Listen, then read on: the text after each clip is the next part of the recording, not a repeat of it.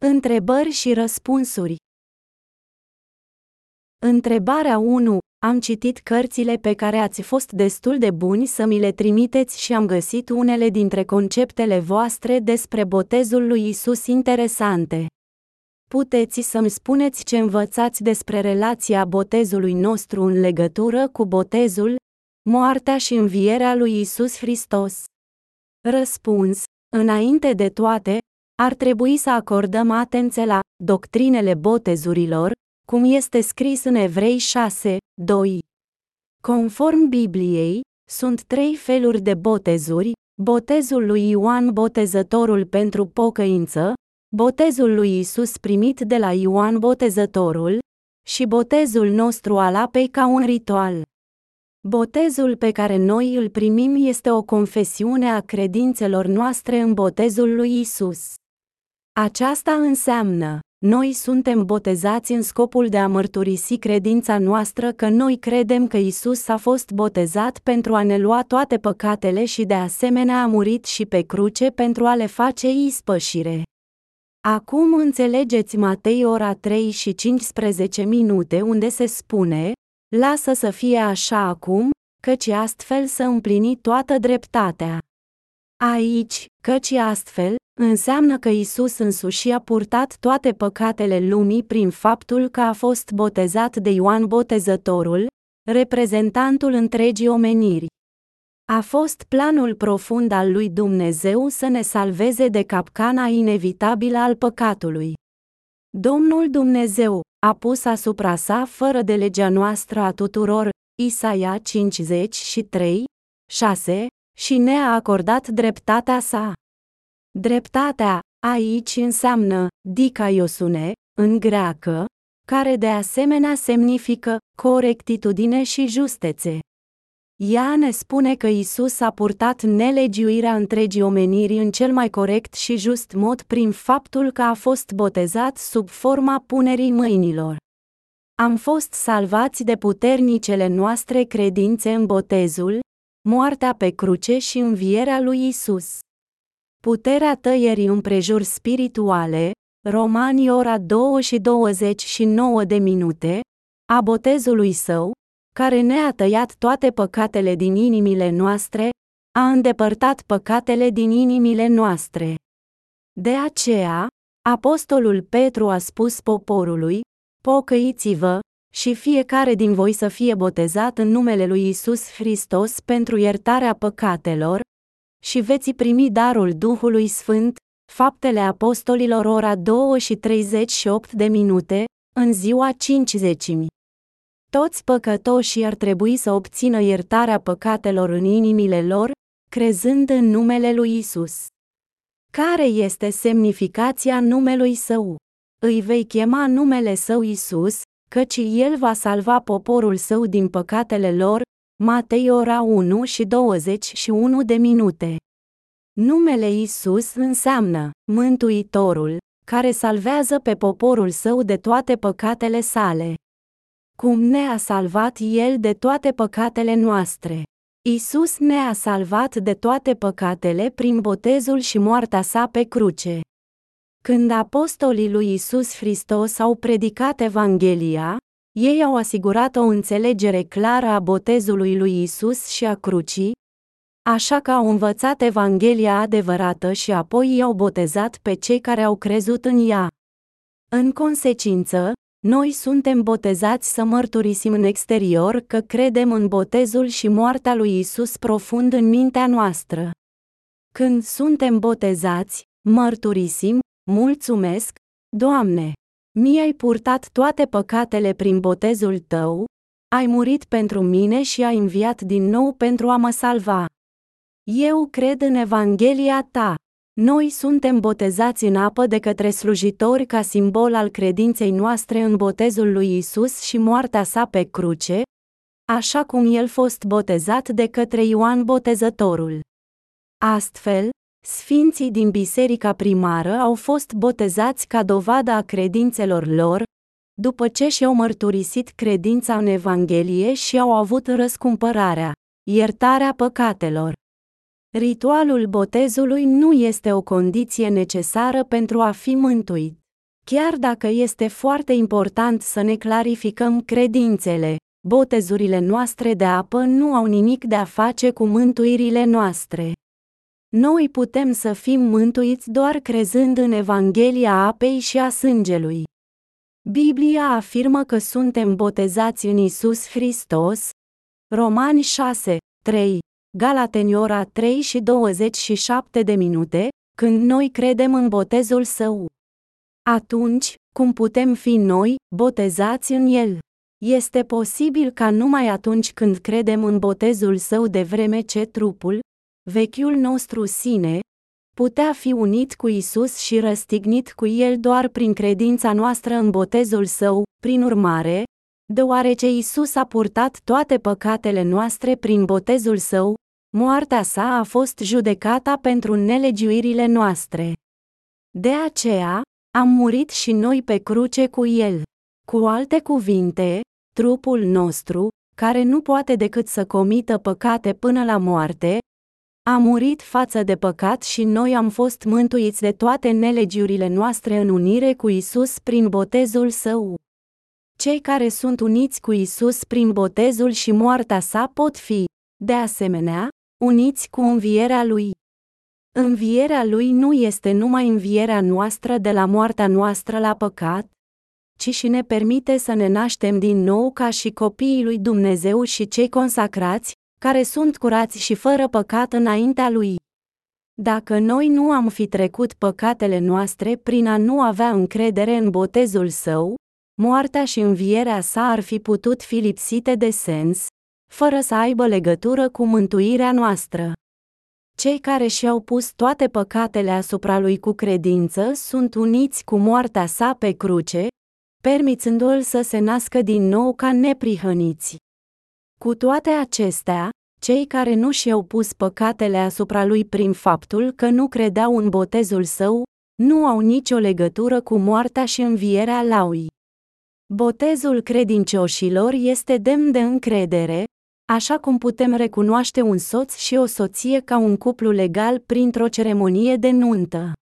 Botezul sfinților e o proclamare exterioară a unei astfel de credințe interioare. Atunci când noi proclamăm credința noastră în botezul și crucea lui înaintea lui Dumnezeu, a sfinților și a lumii, credința noastră devine și mai neabătută. Dacă am înțeles greșit adevăratul înțeles al botezului pe care l-a primit de Isus de la Ioan Botezătorul, nu ar trebui să credem că am fi putut fi mântuiți dacă nu credem în botezul și semnificația lui. Este doar un truc viclean al diavolului. Putem primi iertarea păcatelor și fi bineveniți în cer prin a crede cu adevărat în botezul lui Isus în inimile noastre, în loc să credem în propriile noastre botezuri. Întrebarea 2. Cum pot eu spune, sunt drept, când păcătuiesc în fiecare zi? Răspuns. Noi, ca ființe umane, comitem păcate chiar din momentul în care ne-am născut până când vom muri. De fapt, acest lucru se datorează naturii noastre fundamentale, că noi păcătuim de la început. Deci, spune Biblia, nu este nici unul drept, nici măcar unul, Romani ora 3 și 10 minute. De aceea apostolul Pavel a mărturisit în fața lui Dumnezeu, aceasta este o zicală credincioasă și vrednică de toată primirea, că Hristos Isus a venit în lume să mântuiască păcătoșii, dintre care eu sunt cel din tâi, 1 Timotei ora 1 și 15 minute. Dar acum dreptatea lui Dumnezeu separat de lege este revelată, fiind mărturisită de lege și profeți, chiar dreptatea lui Dumnezeu, prin credința în Isus Hristos, la toate și la toți care cred. Căci nu este nicio diferență, căci toți au păcătuit și sunt lipsiți de slava lui Dumnezeu, fiind justificați liber prin harul său prin răscumpărarea care este în Hristos Isus, Romani ora 3 și 21 de minute minus 24. Această dreptate a lui Dumnezeu înseamnă că Ioan Botezătorul l-a botezat pe Isus în Iordan. Când el a fost botezat, el i-a spus lui Ioan, lasă să fie așa acum, căci astfel ni se cade nouă să împlinim toată dreptatea, Matei ora 3 și 15 minute. El a purtat păcatele lumii în cea mai justă și bună cale când Ioan Botezătorul, reprezentantul întregii omeniri, l-a botezat. Astfel, Ioan a exclamat a doua zi de că el l-a botezat pe Isus, iată! Mielul lui Dumnezeu care ridică păcatul lumii. Ioan ora 1 și 29 de minute. Atunci ce înseamnă păcatul lumii aici? Reprezintă toate păcatele pe care toate ființele umane de la Adam și Eva, primele ființe umane pe pământ, până la ultima persoană care va trăi în această lume. Oamenii trecutului au aparținut lumii, oamenii prezentului aparțin lumii. Și cei care vor trăi în viitor sunt de asemenea o parte din lume. Isus, Alfa și Omega, a oferit un sacrificiu pentru păcatele din totdeauna, purtând păcatele lumii odată pentru totdeauna prin botezul său în Iordan și murind pe cruce. Și, căci astfel, noi am fost sfințiți. Biblia declară cu claritate, prin acea voie am fost sfințiți prin oferirea trupului lui Isus Hristos odată pentru totdeauna, Evrei ora 10 și 10 minute. Notați că aceasta este scrisă la prezentul perfect.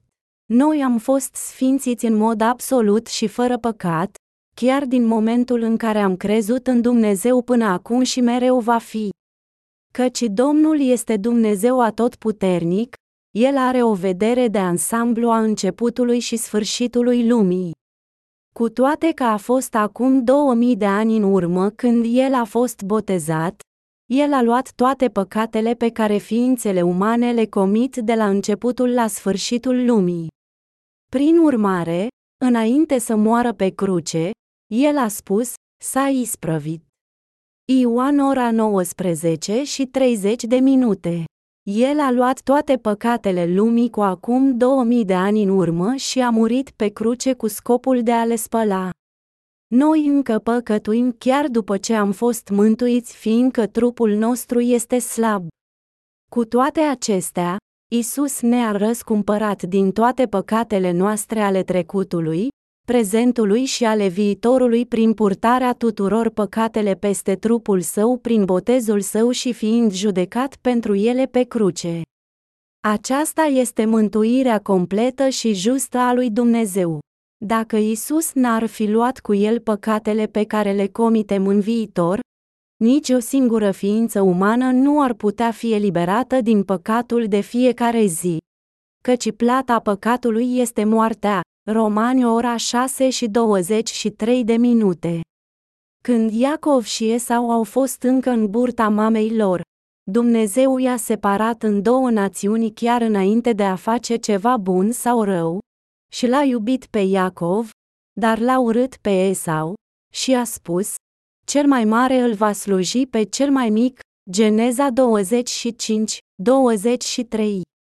Acest pasaj implică faptul că mântuirea lui Dumnezeu nu are nici de-a face cu propriile noastre fapte, ci este dată celor care doar cred în mântuirea perfectă a lui Dumnezeu în botezul său și crucificarea. Noi ființele umane suntem destinate pentru iad ca ființe păcătoase din momentul în care ne naștem până în momentul în care murim. Dar Dumnezeu a văzut anticipat păcatele noastre la prima privire și a spălat păcatele noastre odată pentru totdeauna prin botezul lui Isus și crucea fiindcă El ne iubește. Noi trăim într-o epocă binecuvântată. Profetul Isaia a spus, Vorbiți bine Ierusalimului și strigați că robia lui s-a sfârșit.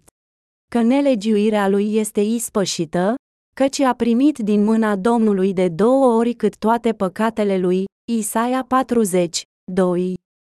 Vremea sclaviei noastre față de păcat s-a terminat prin Evanghelia botezului lui Isus și crucea, prin urmare, Oricine care crede în Evanghelie poate fi eliberat de toate păcatele lui sau ale ei.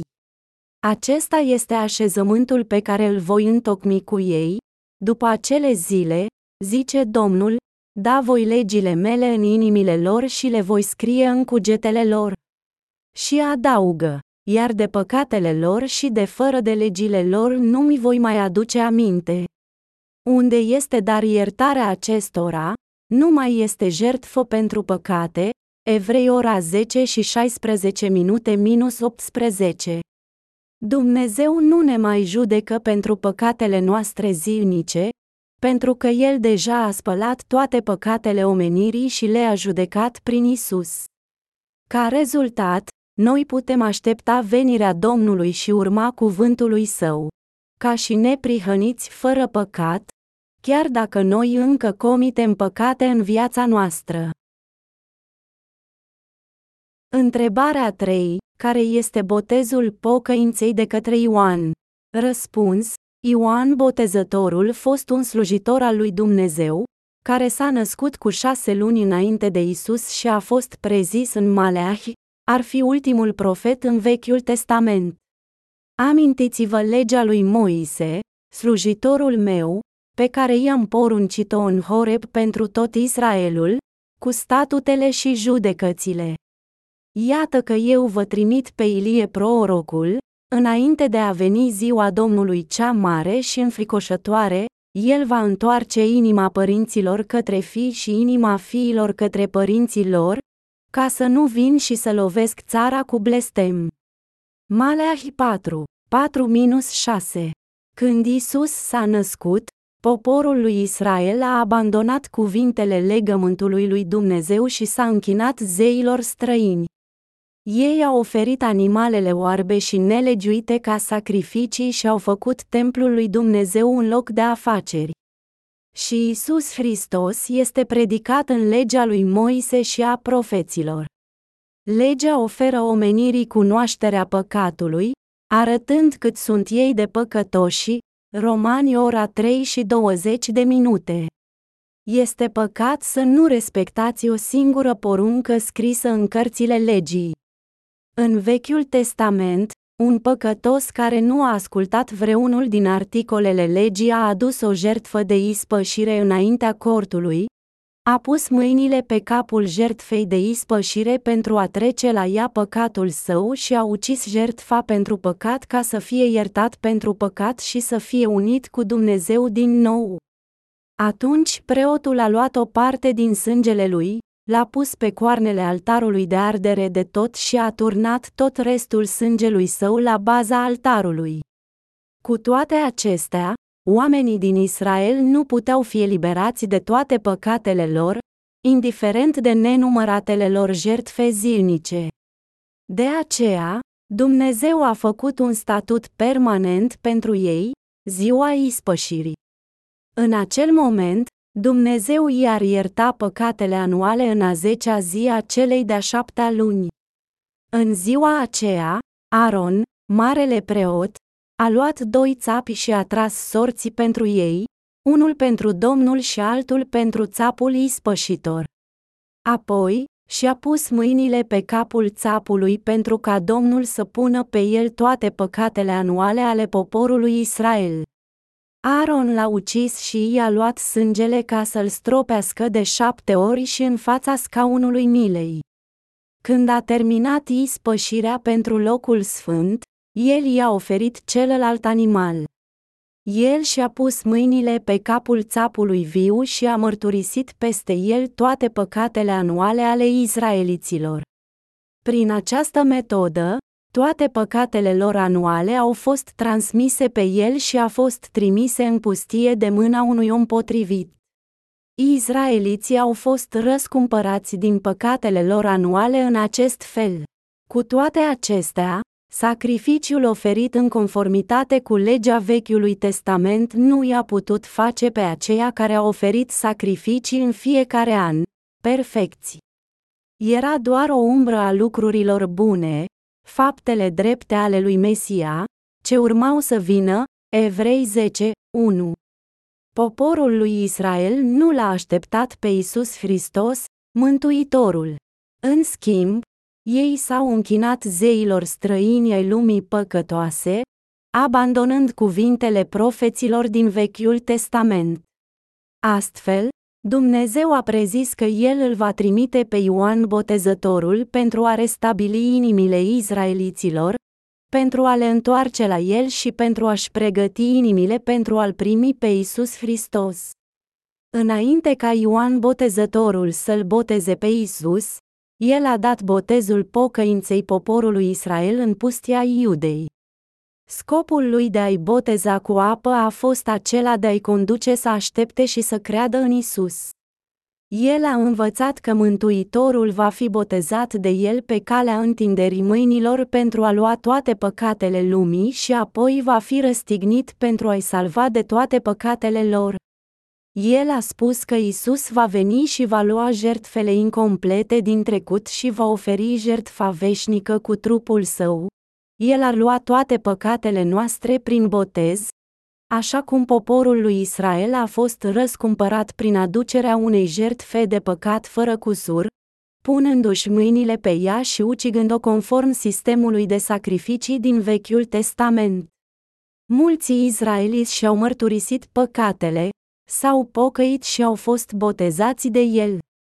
Pocăința înseamnă a-și întoarce propria sa minte la Domnul.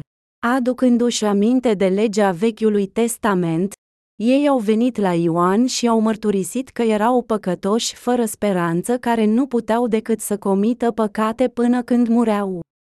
Ei, de asemenea, au mărturisit că ei nu puteau intra în împărăția cerurilor cu faptele lor bune în conformitate cu legea și și-au întors mințile la Isus Hristos, care le-ar șterge odată pentru totdeauna păcatele lor, deschizând poarta către împărăția cerurilor. Botezul pe care Ioan Botezătorul l-a dat poporului Israel a fost următorul. El i-a lăsat să mărturisească cât de mult au păcătuit în viața lor, s-au pocăit și l-au căutat pe Isus Hristos, care urma să fie botezat de către el, marele preot și reprezentantul întregii omeniri și crucificat pentru a-i salva de toate păcatele lor, așa cum el i-a botezat. Aceasta este o adevărată pocăință biblică. De aceea, Ioan a exclamat poporului: Eu într-adevăr vă botez cu apă spre pocăință, dar cel care vine după mine este mai mare ca mine, al cărui sandale nu sunt vrednic să le duc. El vă va boteza cu Duhul Sfânt și cu foc, Matei ora 3 și 11 minute. Ioan Botezătorul a întors mințile oamenilor la Isus, le-a mărturisit că Isus a luat toate păcatele lumii, Ioan ora 1 și 29 de minute, și va muri pentru ei prin înlocuire. Astfel, Isus însuși a purtat mărturie că Ioan a venit să ne arate calea dreptății, Matei ora 21 și 32 de minute. Întrebarea 4. Nu credeți că înțelegerea botezului lui Isus ca o necesitate pentru mântuire ar anula moartea sa de la cruce în Evanghelie? Răspuns. Botezul lui Isus și moartea sa pe cruce sunt la fel de esențiale pentru mântuirea noastră. Nu putem spune că unul dintre ele este mai important decât celălalt.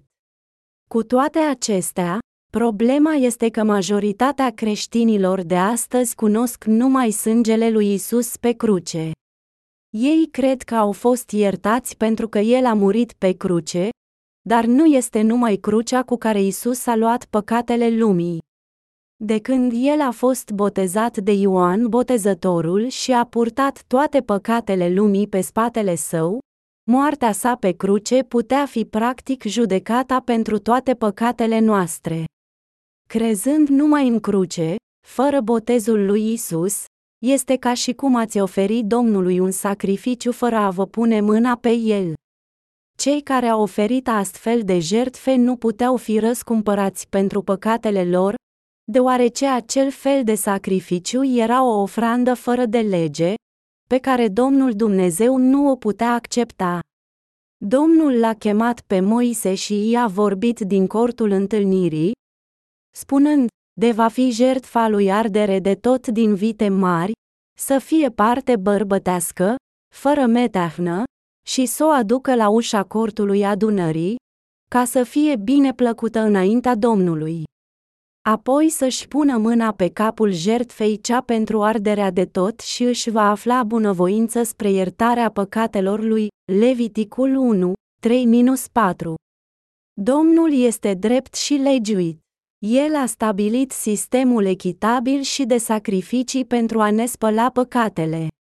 Când noi oferim un sacrificiu legal, sacrificiul e acceptat de Domnul pentru a face ispășire pentru noi. Fără așezarea mâinilor, niciun sacrificiu nu poate fi acceptat de Dumnezeu. De asemenea, dacă noi omitem botezul lui Isus din credința noastră în el, nu putem primi iertarea păcatelor cu acest fel de credință. Una dintre cele mai frecvente erezi în care cred creștinii de astăzi este că ei pot fi mântuiți numai prin mărturisirea lui Isus pentru a fi mântuitorul lor, căci Domnul este dragoste. Biblia, desigur, spune, ori și sin cheamă numele Domnului va fi mântuit. Faptele Apostolilor ora 2 și 21 de minute, Romani ora 10 și 13 minute, în timp ce ne spune de asemenea că, nu oricine îmi zice, Doamne, Doamne, va intra în împărăția cerurilor, ci cel ce face voia Tatălui meu celui din ceruri, Matei ora 7 și 21 de minute. Pentru a mărturisi că Isus este Mântuitorul, ar trebui să cunoaștem legea mântuirii pe care Dumnezeu a stabilit-o. Dacă putem fi mântuiți pur și simplu prin credința în numele lui Isus, nu ar exista niciun motiv pentru ca scripturile să fie scrise despre sistemul de sacrificii al Vechiului Testament și despre cei care practică nelegiuirea în Matei ora 7 și 21 de minute. Cu toate acestea, modul minunat și perfect al mântuirii Domnului este clar înregistrat în Biblie. Într-adevăr, Putem vedea clar din capitolele 3 și 4 din Levitic că un păcătos a trebuit să-și pună mâinile pe capul jertfei pentru a-și trece păcatele pe cap și apoi a ucis și a stropit sângele său când a oferit jertfe de păcat și jertfe de pace. Oferirea unui sacrificiu fără punerea mâinilor sau oferirea unui sacrificiu cu cusuri este prea nelegiuit pentru a face ispășire. Atât cuvintele din Vechiul Testament cât și din Noul Testament au echivalentele lor corespunzătoare. Isaia 34, 16. Botezul lui Isus în Iordan este egal cu punerea mâinilor păcătosului pe capul jertfei de păcat din Vechiul Testament. Când Isus a fost botezat de Ioan Botezătorul din Iordan, el a spus, lasă să fie așa acum, căci astfel ni se cade nouă să împlinim toată dreptatea, Matei ora 3 și 15 minute. Aici, toată dreptatea înseamnă justiție și echitate. Asta înseamnă că este potrivit pentru Isus să devină oferta de păcat pentru omenire prin acea metodă. De asemenea, era potrivit pentru el să fie botezat de Ioan Botezătorul sub forma așezării mâinilor pentru a îndepărta toate păcatele lumii în modul cel mai corect. Conform sistemului sacrificial, care a fost compus din așezarea mâinilor și sângele, pe care Dumnezeu le-a stabilit în Vechiul Testament. Crezând numai în cruce înseamnă, în consecință, că moartea sa nu are nimic de a face cu păcatele noastre, deoarece păcatele noastre nu ar fi putut fi trecute peste el fără botezul lui Isus. Rezultă ca sângele său ar fi necurat și incapabil să le spele. Evrei ora 10 și 29 de minute. De aceea, Sângele lui ar fi de fapt eficient în spălarea păcatelor în inimile credincioșilor numai dacă ei cred că toate păcatele lor au fost puse pe el atunci când Ioan Botezătorul l-a botezat prin întinderea mâinilor. Astfel, Apostolul Ioan a mărturisit că cel care crede că Isus este Fiul lui Dumnezeu, care a venit prin apă și sânge, biruiește lumea. Isus a venit prin apă și sânge, nu numai prin apă sau prin sânge, 1 Ioan 5, 4-6. Isus Hristos le-a explicat ucenicilor săi lucrurile despre El însuși în toate scripturile. Începând cu Moise și cu toți profeții, El a arătat că jertfa de păcat din Vechiul Testament a fost El însuși. David a spus în psalmi în loc de El, Iată, eu vin, în sulul cărții este scris despre mine ca să fac voia ta, o Dumnezeule, Psalmii 40, 7, 8, Evrei 10, 7. Ca rezultat, botezul său nu anulează crucea, ci este de fapt partea esențială a Evangheliei Domnului care completează și îndeplinește semnificația crucii. De asemenea, ne învață că noi nu putem avea răscumpărare decât dacă există botezul și sângele prețios al lui Isus Hristos. Ceea ce spui prin a fi mântuit este că obții iertarea păcatelor crezând în botezul lui Isus și sângele său pe cruce și primind darul Duhului Sfânt. 1 Ioan 5, 8. Faptele Apostolilor ora 2 și 38 de minute. Întrebarea 5. Îmi puteți da o explicație despre Evanghelia apei și a Duhului? Răspuns. Dacă am fi pierdut un ac undeva afară, probabil că îl căutăm în zona unde l-am pierdut. Cu toate acestea, sună absolut absurd să încerci să-l găsești în interiorul casei pentru că este mai strălucitor înăuntru. Am găsit niște oameni absurzi de genul acesta din bisericile de astăzi. În timp ce sunt ușor implicați în mijlocul controverselor biblice nesfârșite despre botezul a credincioșilor în apă, ei nu se întreabă niciodată de această întrebare importantă, de ce Isus a fost botezat de Ioan Botezătorul. Datorită unei astfel de tendințe, se întâmplă să existe o mulțime de denominațiuni și secte din comunitatea creștină de astăzi. Pentru a pune capăt acestor controverse neîncetate, trebuie să ieșim din satul haotic și să ne întoarcem la locul unde ne-am pierdut acul. Dacă dorim sincer să găsim adevărul, ar trebui să scăpăm de stereotip pentru că nu îl găsim într-un sat al religiei. De ce apostolii au pus atât de mult accentul pe botezul lui Isus Hristos? Adevărul secret al Evangheliei apei și al Duhului, pe care l-au primit de la Isus, a fost predicat în întreaga lume. Isus a spus, cu adevărat vă spun, dacă cineva nu se naște din nou din apă și Duh, nu poate intra în împărăția lui Dumnezeu. Ioan 3, 5. Biblia ne spune că Isus a venit prin apă și sânge pentru a ne salva de toate păcatele noastre. 1 Ioan 5, 6. Semnificația sângelui este moartea sa pe cruce. Atunci, ce vrei să spui prin apă? De ce a botezat Ioan botezătorul Isus? De ce a proclamat el, lasă să fie așa acum, căci astfel ni se cade nouă să împlinim toată dreptatea. Matei ora 3 și 15 minute, chiar înainte de botezul său. Sper sincer că înțelegeți și credeți în Evanghelia apei și a Duhului, mai ales în botezul lui Isus. Iată câteva scurte explicații despre Evanghelia apei și a Duhului pe care el le-a dat ucenicilor săi. Apostolii au pus cel mai mare accent pe botezul lui Isus când au predicat Evanghelia.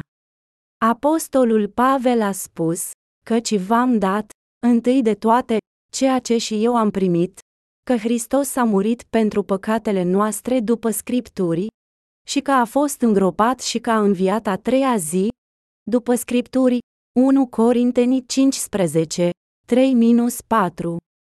Ce înseamnă? Hristos a murit pentru păcatele noastre conform Scripturilor. Aceasta înseamnă că moartea sa a făcut ispășire pentru toate păcatele noastre conform cu metoda dată de Dumnezeu în Vechiul Testament. El a murit pentru noi conform revelației și legământului din Vechiul Testament. Evrei 10, 1 afirmă, căci legea, având o umbră a lucrurilor bune ce vor veni. Să privim sacrificiul tipic din Levitic 1, 3-5. Un păcătos ar trebui să satisfacă trei condiții ale jertfei arse pentru ispășirea păcatelor sale. 1. El a adus o jertfă fără cusur, Levitic 1, 3. 2. El a trebuit să-și pună mâinile pe capul jertfei, Leviticul 1, 4. Aici ar trebui să ne clarificăm legea lui Dumnezeu. Punând în mâinile pe capul jertfei, legea lui Dumnezeu a fost aceea de a-și trece păcatele peste ea. 3. A trebuit să o omoare pentru a ispăși pentru păcatul său, Levitic 1, 5. În ziua ispășirii, Aaron și-a pus mâinile pe capul unui țap viu, mărturisindu-i peste el toate fără de legile și nelegiuirile copiilor lui Israel, despre toate păcatele lor, și le-a pus pe capul țapului, Leviticul ora 16 și 21 de minute. În acel moment, Aaron a fost reprezentantul Israelului. El singur a pus mâinile pe capul țapului, dar toate păcatele anuale ale poporului Israel, aproximativ 2-3 milioane, au fost transmise pe el. Sacrificiul Vechiului Testament este o umbră a lucrurilor bune care vor veni. Isus s-a oferit prin voia lui Dumnezeu pentru a ne sfinți conform scripturilor. Mai întâi de toate, Isus a venit în trupul unui om pentru a fi mielul lui Dumnezeu fără cusur. El este singurul fiu născut al lui Dumnezeu și, chipul exact al persoanei sale, Evrei 1, 3. Astfel, el e potrivit ca și jertfa de păcat pentru toată omenirea. Al doilea rând, Ioan Botezătorul l-a botezat pe Isus în Iordan. Botezul este dat în forma punerii mâinilor, și Ioan Botezătorul este un descendent al lui Aaron și reprezentantul întregii omeniri.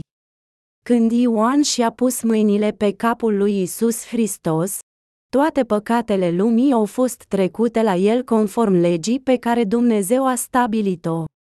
Isus i-a spus lui Ioan, lasă să fie așa acum, căci astfel ni se cade nouă să împlinim toată dreptatea, și el l-a botezat. Toate păcatele noastre au fost trecute în sfârșit la el. Chiar a doua zi, Ioan a exclamat, Iată! Mielul lui Dumnezeu care ridică păcatul lumii. Ioan ora 1 și 29 de minute. În al treilea rând, Isus a murit pe cruce pentru a-și ierta toate păcatele, spunând, s-a sfârșit. Ioan ora 19 și 30 de minute. S-a înălțat din nou din morți, ca să ne facă neprihăniți înaintea lui Dumnezeu. Țineți minte că a fost oferită o jertfă de ispășire pentru iertarea păcatelor. Un păcătos trebuia să-și pună mâinile pe capul său înainte de a o ucide. Dacă el a uitat un singur pas, cu alte cuvinte, dacă a omis să pună mâinile pe capul jertfei, nu putea fi răscumpărat din cauza faptului că a practicat fără de legea. Dacă un creștin nu are nicio idee despre ce înseamnă botezul lui, o astfel de persoană trebuie să fie avut păcate în inima ei și nu poate fi mântuită pur și simplu prin propria lui ei credință. Majoritatea creștinilor cunosc doar jumătate din fapta sa justă. Apostolul Ioan clarifică Evanghelia în prima lui epistolă, acesta este cel care a venit prin apă și sânge Isus Hristos, nu doar cu apă, ci cu apă și sânge. Și este Duhul care poartă mărturie, pentru că Duhul este adevărul, 1 Ioan 5, 6. Există o mulțime de pasaje din Biblie care susțin cât de important e botezul său pentru a încheia actul său neprihănit pentru mântuirea noastră. Toți creștinii ar trebui să se întoarcă la Evanghelia apei și a Duhului. Întrebarea 6. Ce scripturi aduc dovada că apostolii au pus un mare accent pe botezul lui Isus? Răspuns. Mai presus de toate, noi ar trebui să discernem sensul botezului nostru de cel al botezului lui Isus. Nu putem fi născuți din nou doar prin primirea botezului cu apă. Noi putem fi născuți din nou numai prin credința în Isus Hristos. Ritualurile, cum ar fi botezul sau circuncizia, nu sunt condiții indispensabile pentru mântuirea lui Dumnezeu. Biblia nu definește botezul cu apă al credincioșilor ca o necesitate pentru mântuirea lor, mai degrabă pune mare accent pe botezul primit de Isus de la Ioan Botezătorul. De fapt, multe pasaje biblice susțin că botezul lui Isus este indispensabil și esențial pentru mântuirea noastră, mai întâi de toate, Botezul lui este proclamat drept prologul întregului său act cinstit în fiecare dintre cele patru evanghelii. De exemplu, Evanghelia după Marcu începe Evanghelia lui Isus Hristos, exact de la botezul lui Isus, iar Ioan a scris Evanghelia în secvența de date, folosind terminologii cum ar fi a doua zi, ora 1 și 29 de minute, și a treia zi, 2, 1, începând din ziua în care Isus a fost botezat. Ioan Botezătorul a declarat cuvântul lui Dumnezeu în ziua următoare a botezului lui Isus, spunând, Iată! Mielul lui Dumnezeu, care ridică păcatul lumii, Ioan ora 1 și 29 de minute. Acest pasaj înseamnă că toate păcatele lumii au fost transmise lui Isus când Ioan Botezătorul l-a botezat. Apoi, el a murit pe cruce pentru ispășirea păcatelor noastre, spunând, s-a isprăvit. Ioan ora 19 și 30 de minute, și a înviat din morți a treia zi. Apostolul Pavel a mai spus, Hristos a murit pentru păcatele noastre conform scripturilor 1 Corinteni 15, 3. Scripturile se referă aici la Vechiul Testament. Cum ar putea un păcătos să ofere un sacrificiu care să fie iertat în Vechiul Testament? El a trebuit să-și pună mâinile pe capul jertfei de ispășire înainte de a o ucide. Dacă ar fi renunțat la procesul de a pune mâinile pe capul jertfei pentru păcat, nu i-ar fi fost iertat fiindcă a oferit un sacrificiu ilegal. Apostolul Pavel a spus, sau nu știți că câți ați fost botezați în Hristos Isus ați fost botezați în moartea sa? Romani 6, 3. Atunci, cum este posibil ca noi să fim botezați în Isus? A fi botezat în Hristos Isus este să crezi în botezul său la Iordan, nu doar botezurile noastre de apă. Când credem în faptul că Ioan Botezătorul a transmis toate păcatele noastre asupra lui, punându-și mâinile pe capul lui Isus, noi putem fi botezați în el. Căci atâția câți ați fost botezați în Hristos v-ați îmbrăcat cu Hristos. Galateni ora 3 și 27 de minute. Cei care și-au transmis toate păcatele lor la Isus prin Ioan Botezătorul prin credință au devenit copii fără de păcat ai lui Dumnezeu. În el ați fost de asemenea tăiați împrejur, nu cu o tăiere împrejur făcută de mână, prin renunțarea la trupul păcatelor firii pământești, prin tăierea împrejur a lui Hristos, Coloseni ora 2 și 11 minute. Calea de a fi eliberați de păcat prin îndepărtarea trupului păcatelor firii pământești înseamnă a fi circunciși spiritual fără mâini. Romani ora 2 și 29 de minute susține, circuncizia este cea a inimii, adică, a crede în botezul lui Isus, care taie păcatele din inimile noastre, a spus apostolul Pavel. Acesta este de asemenea simbolul care ne mântuiește acum botezul, nu înlăturarea murdăriei trupului, ci răspunsul unei conștiințe bune către Dumnezeu, prin învierea lui Isus Hristos, 1 Petru ora 3 și 21 de minute. Botezul este un simbol care ne salvează, după știm deja, oamenii au pierit în zilele lui Noe pentru că ei nu credeau în apă, și chiar și astăzi, Există încă oameni neascultători care vor pieri chiar dacă ar putea crede în Isus, pentru că ei nu cred în botezul lui Isus, care este apa. Apostolul Ioan a dezvăluit totul despre Evanghelie în prima sa scriere de epistolă. Acesta este cel care a venit prin apă și sânge Isus Hristos, nu doar prin apă, ci prin apă și sânge. 1 Ioan 5, 6 Isus a venit la noi atât prin botezul său și cruce pentru a ne salva de la toate păcatele noastre. Ioan a spus, de asemenea, și sunt trei care poartă mărturie pe pământ, Duhul, apa și sângele, și aceștia trei sunt de acord ca unul, 1 Ioan 5, 8. Acest lucru ne spune că botezul lui Isus, crucea și Duhul împreună compun o mântuire perfectă. Isus i-a spus lui Nicodemus, cu adevărat, eu vă spun, dacă cineva nu se naște din apă și duh, el nu poate intra în împărăția lui Dumnezeu. Ioan 3, 5 Suntem născuți din nou din apă și din duh. Credința în botezul său de apă și cruce este tot ce ai nevoie pentru a fi răscumpărați și să primească Duhul Sfânt ca un dar. Aceasta este ceea ce Biblia spune despre a fi născut din nou.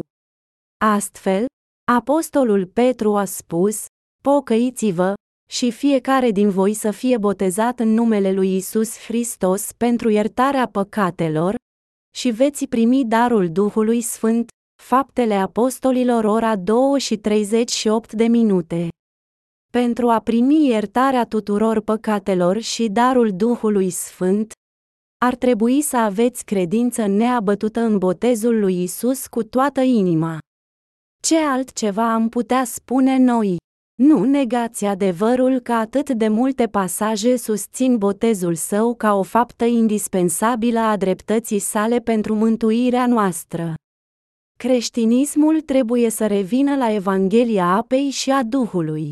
De aceea, să lăsăm adevărurile începătoare ale lui Hristos și să mergem spre cele desăvarșite, fără să mai punem din nou temelia pocăinței de faptele moarte și a credinței în Dumnezeu, învățătura despre botezuri, despre punerea mainilor, despre învierea morților și despre judecata veșnică. Evrei 6, 1-2 Aici, putem obține un indiciu pentru a găsi Evanghelia originală a Bisericii Timpurii.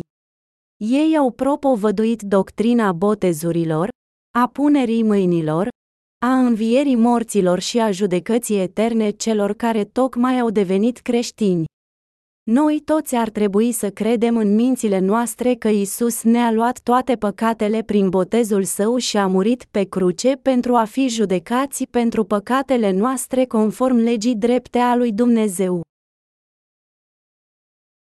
Întrebarea 7 este ceea ce deja am crezut și învățat dacă nu pur și simplu puneți accent pe botezul lui Isus adesea ognorat.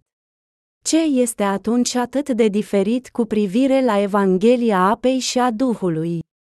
Răspuns: A fi mântuit înseamnă a primi iertarea tuturor păcatelor. De asemenea, înseamnă să te naști din nou. Când un păcătos devine o persoană neprihănită, crezând în Evanghelia vieții, noi spunem, el, ea este născută din nou din apă și duh prin mântuirea lui Isus.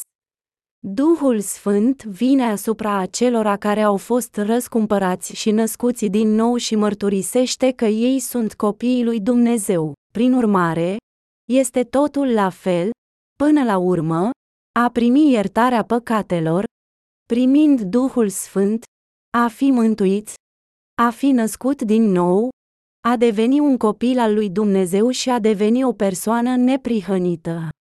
Isus a spus, eu sunt calea, adevărul și viața. Nimeni nu vine la Tatăl decât prin mine. Ioan 14, 6, ceea ce implică faptul că numai prin Isus, singurul fiu născut al lui Dumnezeu, putem intra în împărăția lui Dumnezeu, prin urmare, trebuie să știm Isus ne-a spălat toate păcatele și ne-a numărat ca popor al său, care merită să intre în împărăția sa. Cu toate acestea, majoritatea creștinilor încă mai cred că doar chemarea numelui său îi poate salva. Ei cred în Isus fără a deschide vreodată Biblia, fără să știe ce a făcut El pentru a ne salva de toate păcatele noastre. El este Duhul și cel Sfânt la care nu există nicio variație sau schimbare, dar noi trăim vieți păcătoase. Intrarea în împărăția Domnului este posibilă doar prin Isus, și putem crede în El prin credința în legea Duhului vieții în Hristos Isus. Romani 8, 2. Mulți oameni nici măcar nu știu ce a făcut Isus pentru mântuire, mai degrabă, ei cred orbește în El în zadar, spunând, Doamne, Doamne. Ei cred, de asemenea, că sunt mântuiți, dar încă mai au păcate în inimile lor. Dacă încă mai ai păcat în inima ta, în ciuda credinței tale în Isus, din ce ai fost mântuit atunci? Dacă cineva întreabă, ne-a spălat Isus păcatele? Cea mai mare parte a oamenilor răspunde, probabil le-a spălat pe cruce. Apoi, pentru o altă întrebare, ai păcat în inima ta? Ei spun, cu siguranță. Cine poate fi absolut liber de păcat pe acest pământ? Numele lui Isus înseamnă Mântuitorul care salvează poporul său din păcatele lor. Matei ora 1 și 21 de minute. Noi credem în Isus pentru a fi mântuiți de păcat. Cu toate acestea, dacă avem încă păcat în inimile noastre, deși credem în Isus, suntem încă păcătoși vânduți în robie spre păcat și vom fi judecați în consecință. Apostolul Pavel a spus, prin urmare nu este nicio condamnare pentru cei care sunt în Hristos Isus, Romani 8, 1.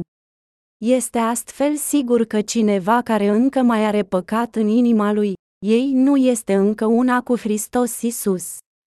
De ce ei rămân ca niște păcătoși care nu sunt răscumpărați și căzut departe de mântuire, chiar dacă ei încă mai cred în Isus? Este pentru că ei cred doar în sângele crucii, fără a-și pune păcatele pe el prin botezul lui Isus, prin urmare, ei încă mai au păcat în inimile lor, în timp ce Isus a murit pe cruce, indiferent de păcatele lor. Există o diferență semnificativă pentru creștinii care cred în botezul lui Isus și cei care nu cred în el. Unii au izbăvire și devin neprihăniți prin credința în botezul lui Isus, în timp ce ceilalți rămân în continuare păcătoși fără credință în el. Duhul Sfânt nu vine asupra unui păcătos. El vine doar asupra celor drepți, care s-au născut din nou prin apă și duh.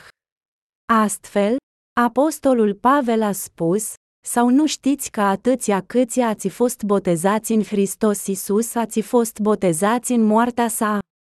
Romani 6, 3 Mulți oameni cred că Isus ne-a luat păcatele pe cruce, dar nu putem mărturisi niciodată că nu avem inimi fără păcat dacă nu credem în botezul lui Isus. Dacă o facem, suntem vinovați de a spune o minciună lui Dumnezeu, care merge împotriva propriilor noastre conștiințe. Cu siguranță avem încă păcat în inimile noastre dacă nu ne-am trecut toate păcatele asupra lui Isus crezând în botezul său. Pentru cei care nu cred Evanghelia botezului lui Isus și a crucii, ei sunt predispuși să cadă în legalism și să fie păcătoși gravi.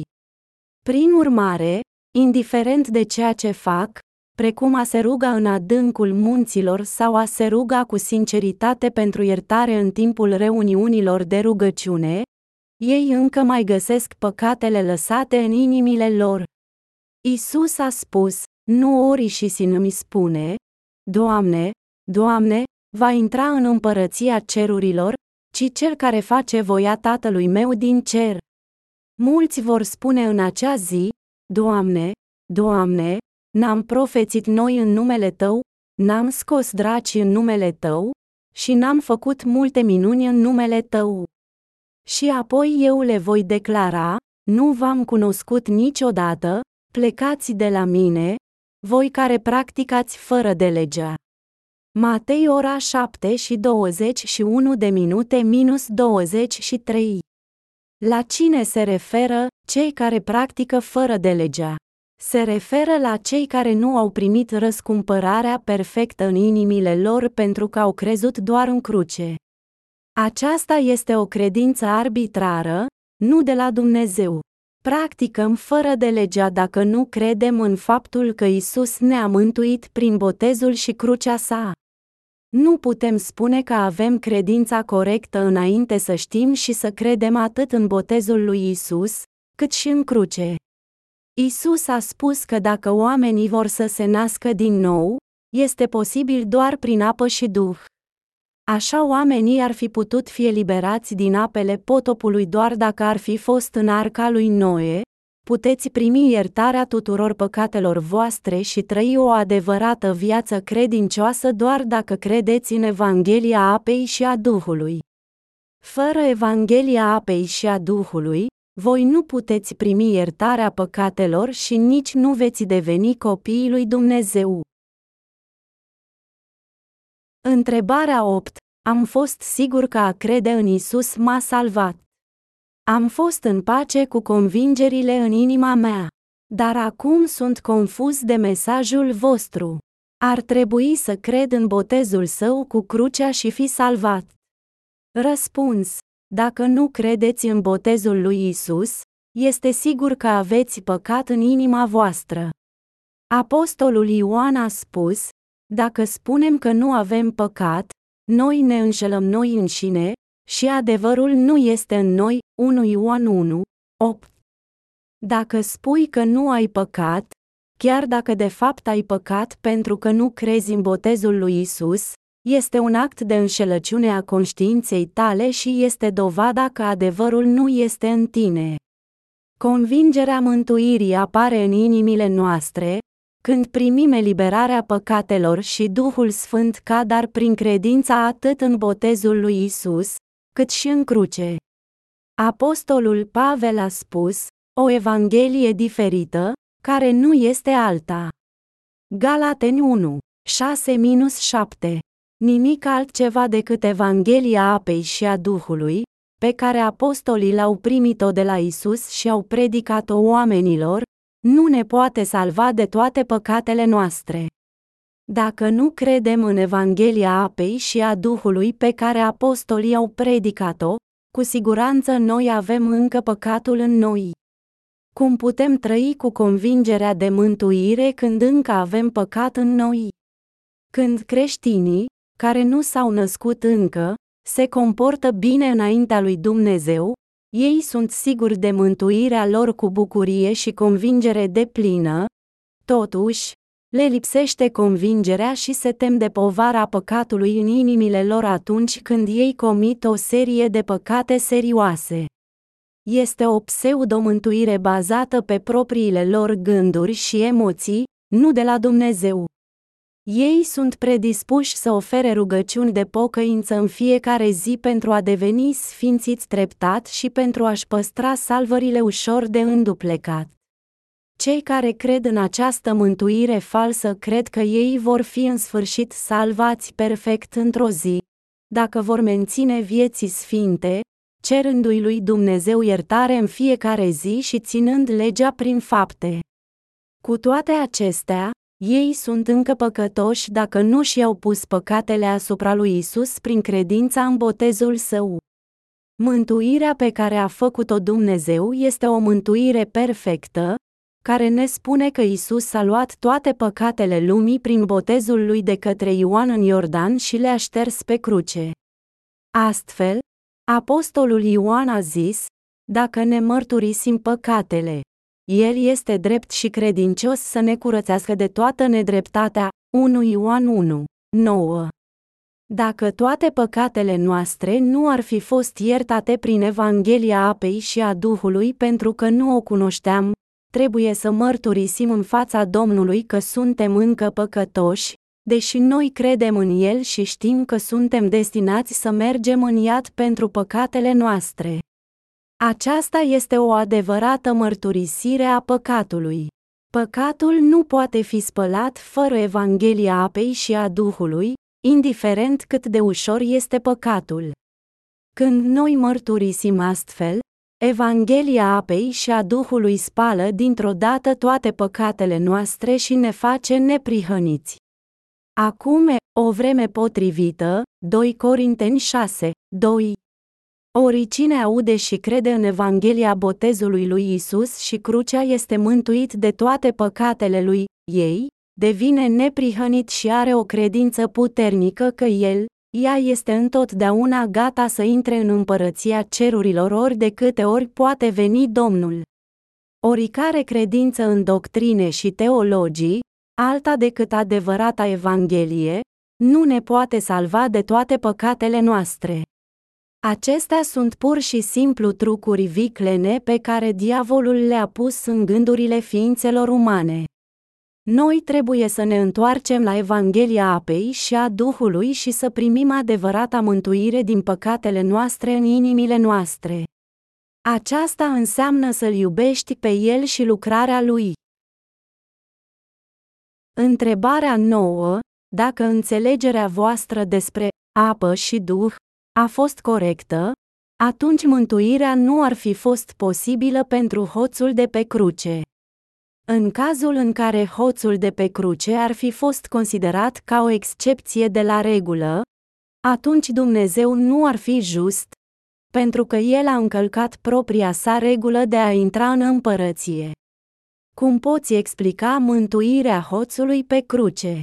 Răspuns: La vremea respectivă, toți evreii îl așteptau pe Mesia cel profețit.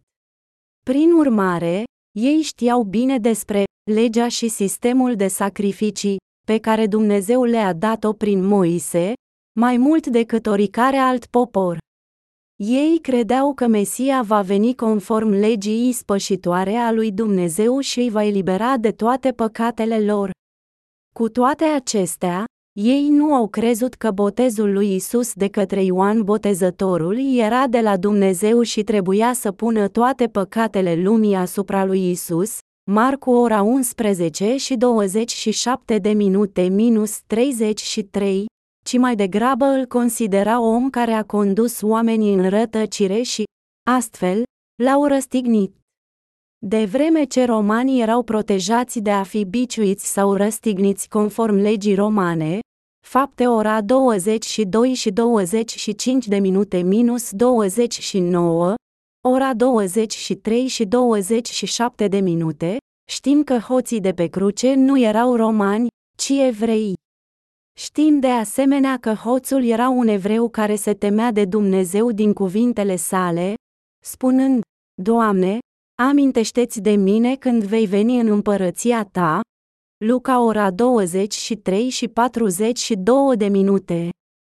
Hoțul evreu cunoștea deja legea și sistemul de sacrificii pe care Dumnezeu l-a dat lui Moise. Așa că a crezut că Mesia va veni conform legii ispășitoare a lui Dumnezeu. Cei care vin la Dumnezeu trebuie să mărturisească că sunt păcătoși, destinați să meargă în iad pentru păcatele lor. Hoțul și-a mărturisit păcatele, spunând, și noi într-adevăr în mod just, căci primim răsplata cuvenită pentru faptele noastre, Luca ora 23 și 41 de minute. Putem de asemenea să știm că hoțul se temea de Dumnezeu, iar speranța lui era să intre în împărăția cerurilor din cuvintele sale, spunând, Doamne, amintește-ți de mine când mergi în împărăția ta, Luca ora 23 și 42 de minute. El a spus, dar acest om n-a făcut nimic greșit, Luca ora 23 și 41 de minute. Ce știe hoțul despre ce a făcut Isus? El credea că Isus a fost conceput de Duhul Sfânt, a fost născut din Fecioara Maria, a fost botezat de Ioan Botezătorul, reprezentantul întregii omeniri, a luat toate păcatele lumii și a fost răstignit. El a fost un evreu care a crezut ceea ce a făcut Isus pentru toți oamenii, inclusiv pentru el, chiar dacă el a fost răstignit pentru a primi răsplata cuvenită a faptelor sale pe pământ. Cei care și-au mărturisit păcatele prin botezul lui Ioan au recunoscut neprihănirea lui Dumnezeu când au auzit că toate păcatele lor vor fi transmise la Isus prin botezul său. Cu toate acestea, cei care nu au primit botezul lui Ioan al pocăinței au respins voia lui Dumnezeu pentru că ei nici nu au crezut în botezul lui Isus. Luca ora 7 și 28 de minute minus 30. Din potrivă, hoțul care a fost mântuit a mărturisit că tot ce a făcut Isus a fost corect și drept, în timp ce ceilalți evrei nu au făcut-o. Poate că el a fost unul dintre evrei care au auzit toate acele lucruri care s-au împlinit printre ei, Luca 1, 1. El putea în sfârșit să spună că Isus a fost neprihănit și Mesia cel profețit pentru că în cele din urmă a ajuns să creadă în cruce că Isus i-a luat toate păcatele prin botezul său. În consecință, el a fost salvat. El a fost, de asemenea, mântuit crezând în Evanghelia apei și a Duhului, deoarece Dumnezeu este drept, El îi justifică pe cei care cred în botezul lui Isus și crucea, conform legii sale a Duhului vieții.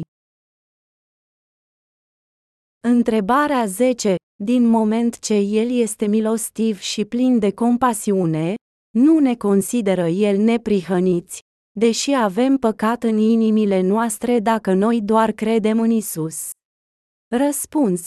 Dumnezeu este dragoste și de asemenea just. Prin urmare, El judecă păcatul în mod corect orice ar fi. Plata păcatului este moartea, Romanii ora 6 și 23 de minute. Aceasta înseamnă că un păcătos este destinat iadului după ce a fost judecat. El îi separă pe cei neprihăniți de păcătoși, așa cum el a făcut cu lumina de întuneric. Dumnezeu îi numește pe aceia, care nu au păcat, crezând că Isus a spălat toate păcatele lor prin botezul și răstignirea sa, a fi neprihăniți. Cu toate acestea, cei care încă mai au păcat în ei, căci nu cred în botezul lui Isus, sunt păcătoși în prezența lui Dumnezeu. Ei sunt cei care nu cred în apă, cu alte cuvinte, botezul lui Isus, așa cum nu au făcut oamenii din zilele lui Noe. Dacă Dumnezeu consideră păcătoșii, care încă mai au păcat în ei, neprihăniți și fără păcat, atunci el trebuie să mintă și prin urmare nu poate să judece sau să domnească toate creațiile lui. El a spus, eu nu-l voi justifica pe cel rău, Exod 23, 7. Cei răi sunt cei care urmează și depind mai mult de tradiția oamenilor, lăsând deoparte Evanghelia apei și a Duhului, cu care ne-a răscumpărat Dumnezeu de toate păcatele noastre în modul cel mai just și mai corect. Isus a spus, despre păcat, pentru că ei nu cred în mine, Ioan 16, 9. Singurul păcat rămas pe pământ acum este a nu crede în faptul că Isus ne-a luat toate păcatele prin botezul și crucea sa și a devenit mântuitorul nostru. Acesta e păcatul hulirii împotriva Duhului Sfânt, care nu poate fi niciodată iertat. Nu există altă cale pentru toți cei care hulesc împotriva Duhului Sfânt să fie mântuiți pentru că ei nu cred că Isus a spălat toate păcatele lor. Apostolul Ioan a spus, oricine face păcat face și fără de lege, și păcatul este fără de lege. Și știți că el s-a arătat ca să ia păcatele, și în el nu este păcat. Oricine rămâne în el nu păcătuiește, oricine păcătuiește nu l-a văzut, nici nu l-a cunoscut. 1 Ioan 3, 4-6 Înseamnă a comite fără de legea nu crede în faptul că Isus ne-a luat toate păcatele prin botezul și crucea sa. El îi va respinge pe cei care comit astfel de nelegiuiri în ultima zi. Cei care rămân în el nu au păcat și sunt uniți cu Isus, fiind botezați în el. Cei care au pus toate păcatele vieții lor asupra lui prin credințele lor în botezul său nu au niciun păcat, chiar dacă ei încă păcătuiesc din cauza slăbiciunilor trupului. Dumnezeu îi numește pe cei care și-au pus păcatele asupra lui Isus și au devenit sfințiți prin legea Duhului vieții, a fi neprihăniți. El le dă Duhul Sfânt ca dar. Duhul Sfânt nu vine niciodată asupra celor care au păcat în inimile lor. David a spus în psalmul său, Tu nu ești un Dumnezeu care se bucură de răutate, nici răul nu va locui cu tine, Psalmii 5, 4. Duhul Sfânt al lui Dumnezeu nu locuiește niciodată în inimile celor care au păcat în ele. Chiar și un păcătos care nu are Duhul Sfânt în el, ea poate spune că el, ea a fost salvat de păcat, în conformitate cu doctrinele și propriile ei, lui gânduri. Cu toate acestea, cineva nu poate spune niciodată că nu are păcat în inima sa și că este neprihănit cu credință deoarece conștiința lui ei îl chinuie. De aceea, o astfel de persoană spune că este o păcătoasă înaintea altor oameni, dar de fapt crede că el, ea este o persoană dreaptă înaintea lui Dumnezeu. Dar Dumnezeu nu numește niciodată un păcătos neprihănit.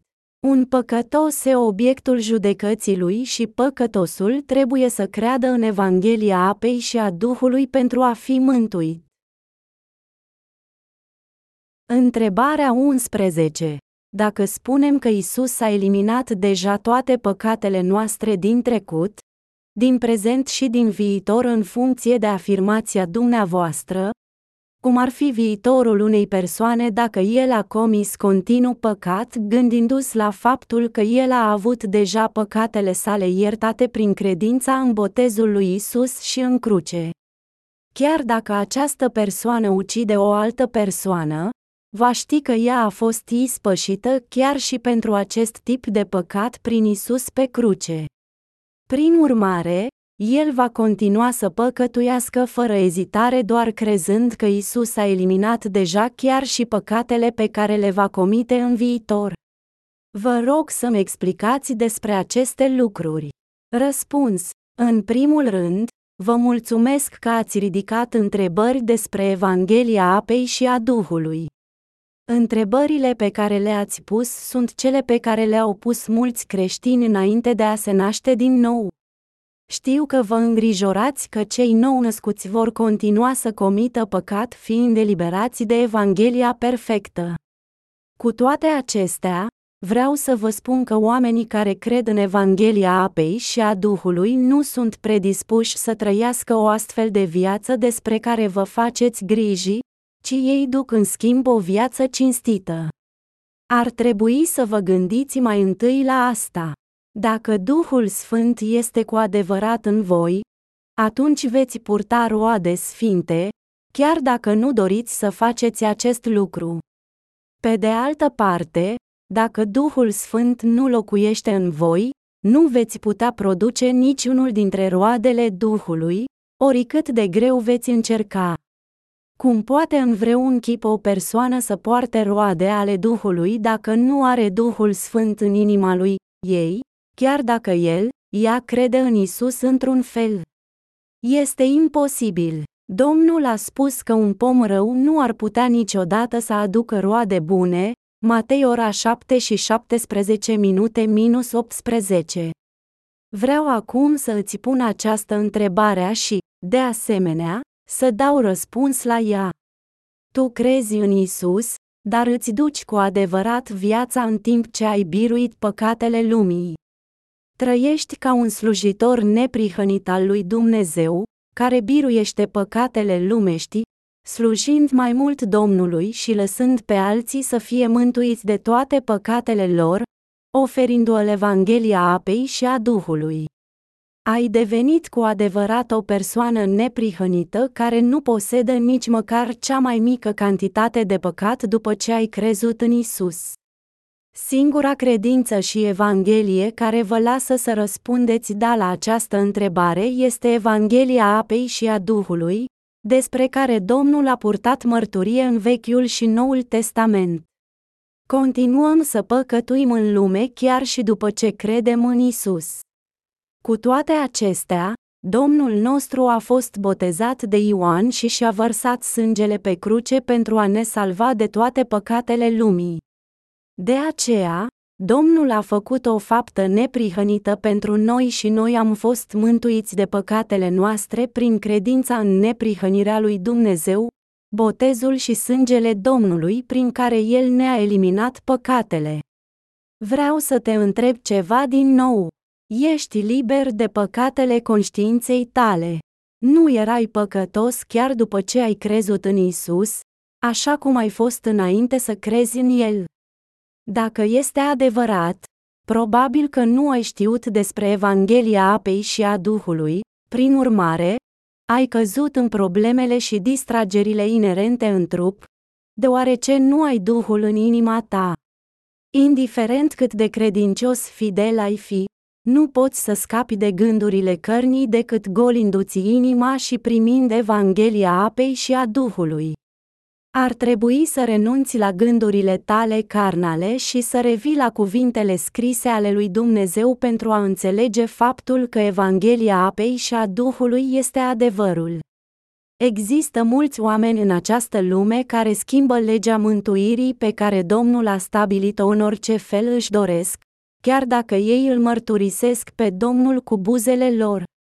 Dacă sunteți unul din astfel de oameni, Domnul vă va părăsi în ziua cea din urmă. Sper că acest lucru nu îi se va întâmpla nimănui din această lume. Mă rog să nu fii o persoană care crede că sângele lui Isus de pe cruce este singurul lucru care te poate salva și că ai întrebat întrebările din dorința de a trăi timpul rămas al vieții tale în afară de păcat. Cu toate acestea, gândurile voastre sunt gânduri carnale care sunt, nu se supun legii lui Dumnezeu și nici nu pot să se supună, Romani 8, 7. Pavel spune, deci cei ce sunt pământești nu pot să placă lui Dumnezeu, Romani 8, 8. Dacă doriți cu adevărat să aveți credința care este pe plac lui Dumnezeu, ar trebui să credeți în lucrarea remarcabilă a Domnului, în care El a venit în această lume prin Fecioara Maria, a preluat păcatele omenirii prin botezul primit de Ioan Botezătorul la râul Iordan și îndeplinind prin aceasta toată neprihănirea lui Dumnezeu. Cine credeți că poate să facă lucrarea neprihănită a lui Dumnezeu, o persoană dreaptă sau un păcătos? Un păcătos este încă în mijlocul păcatului pentru că el nu a primit iertarea păcatelor înaintea lui Dumnezeu. Prin urmare, Singurul lucru care îl așteaptă pe o astfel de persoană este judecata pentru păcatele sale. Dumnezeu nu-i poate lăsa pe păcătoși să intre în împărăția sa pentru că, căci tu nu ești un Dumnezeu căruia să-i placă răul. Psalmi 5, 4 Dumnezeu a spus că dacă un păcătos ar fi venit la el și ar fi cerut ceva de la el, el nu ar asculta rugăciunile păcătosului deoarece nelegiuirile voastre pun un zid de despărțire între voi și Dumnezeul vostru.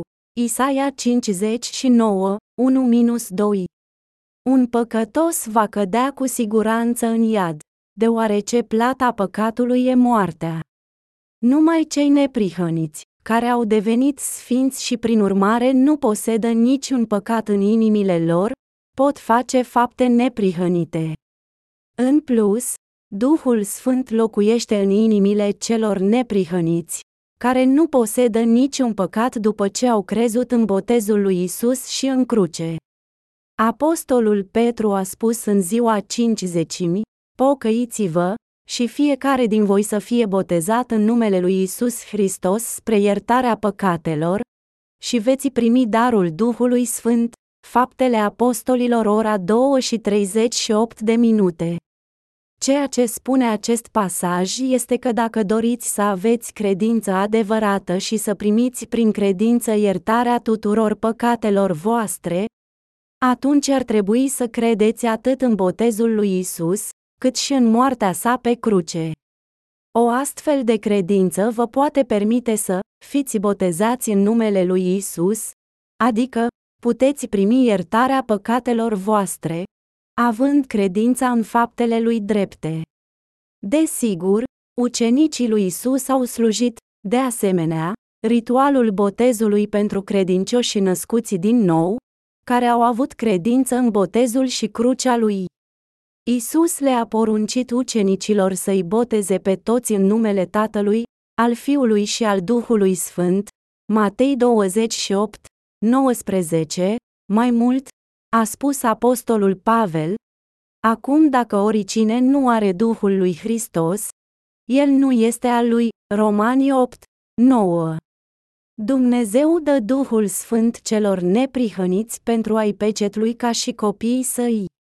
Duhul Sfânt nu poate locui niciodată în interiorul păcătoșilor pentru că ei posedă păcatul. Duhului Sfânt nu-i place păcatul, în schimb, preferă sfințenia, a deveni separat de păcat.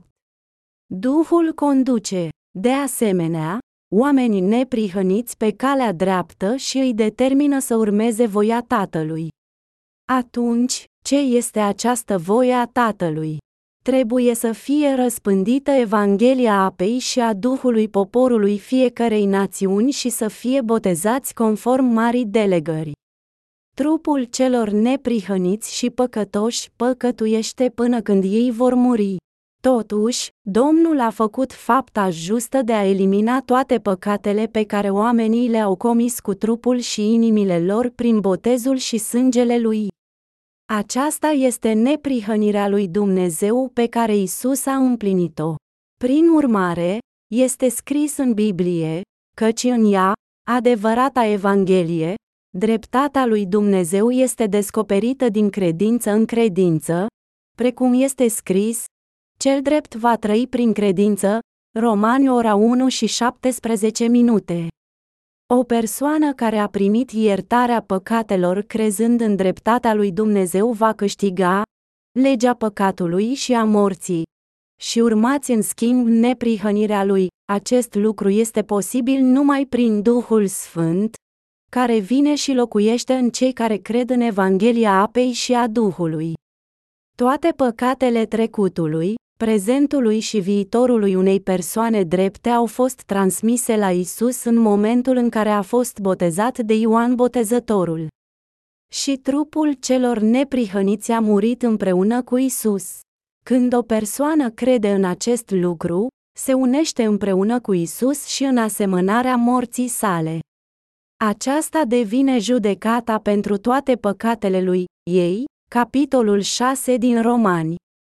De aceea, chiar dacă trupul unei persoane drepte comite și păcate continuu pe tot parcursul vieții sale, Duhul Sfânt care locuiește în inima sa îl călăuzește astfel încât să poată urma Duhul.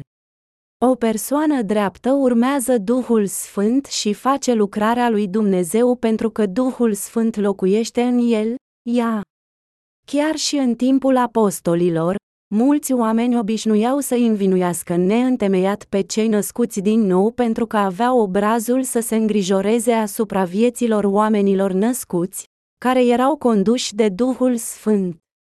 Cu toate acestea, acești oameni au înțeles greșit adevărata Evanghelie a apei și Duhul pe care apostolii au predicat-o, ca și gândurile instinctive ale trupului.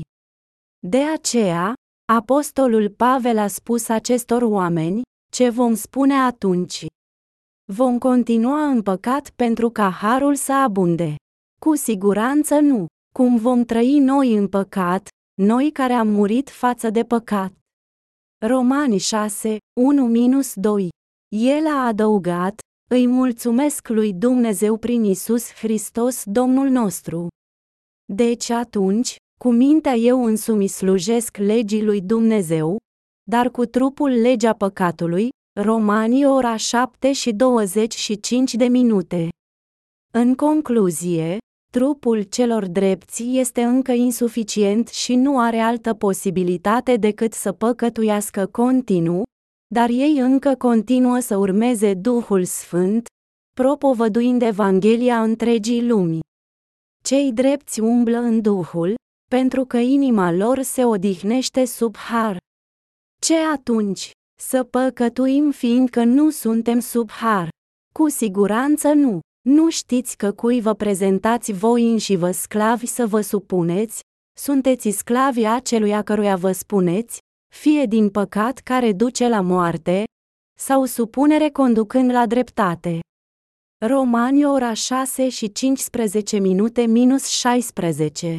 La fel cum florile reale sunt cu mult diferite de florile artificiale, stăpânul din inima unei persoane drepte și a unui păcătos sunt diferiți unul de celălalt. Deoarece stăpânul din inima unei persoane drepte este Duhul Sfânt, persoana este capabilă să umble în Duhul și să urmeze adevărul neprihănit în viața lui, ei, care îi place lui Dumnezeu. Pe de altă parte, un păcătos nu are altă opțiune decât să urmeze păcatul deoarece stăpânul din interiorul lui, ei este păcatul însuși. Un păcătos nu poate să ducă o viață sfântă pentru că nu posedă Duhul, datorită multor lui, ei nelegiuiri. Presupunerea că credincioșii în Evanghelia apei și a Duhului nu sunt capabili să conducă vieți sfinte este doar o eroare care decurge din gândurile instinctive ale cărnii. Dumnezeu îi avertizează spunându-l, aceștia, din potrivă, bat jocoresc ce nu cunosc și se pierd singuri în ceea ce știu din fire, ca dobitoacele fără minte, Iuda ora 1 și 10 minute. Mulți oameni în zilele noastre nu înțeleg viețile celor neprihăniți, chiar dacă ei recunosc Evanghelia apei și a Duhului drept adevărata Evanghelie, pentru că ei nu o cunosc pe deplin și nu au primit-o în inimile lor. Ce părere aveți despre lucrările neprihănite ale sfinților născuți din nou?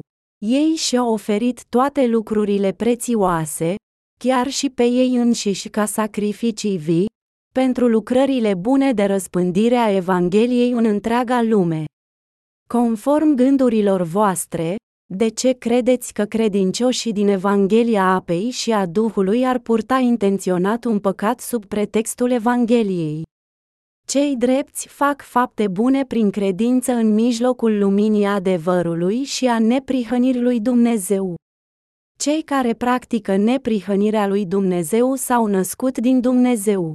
Noi doar sperăm că toți păcătoșii se vor întoarce la Evanghelia în care Isus a spălat toate păcatele prin botezul și sângele lui. Da, dorința noastră serioasă este ca voi să primiți iertarea păcatelor, crezând în Evanghelia apei și a Duhului cu adevărat cu inimile voastre și să-L așteptați pe Domnul până în ultima zi fără păcat.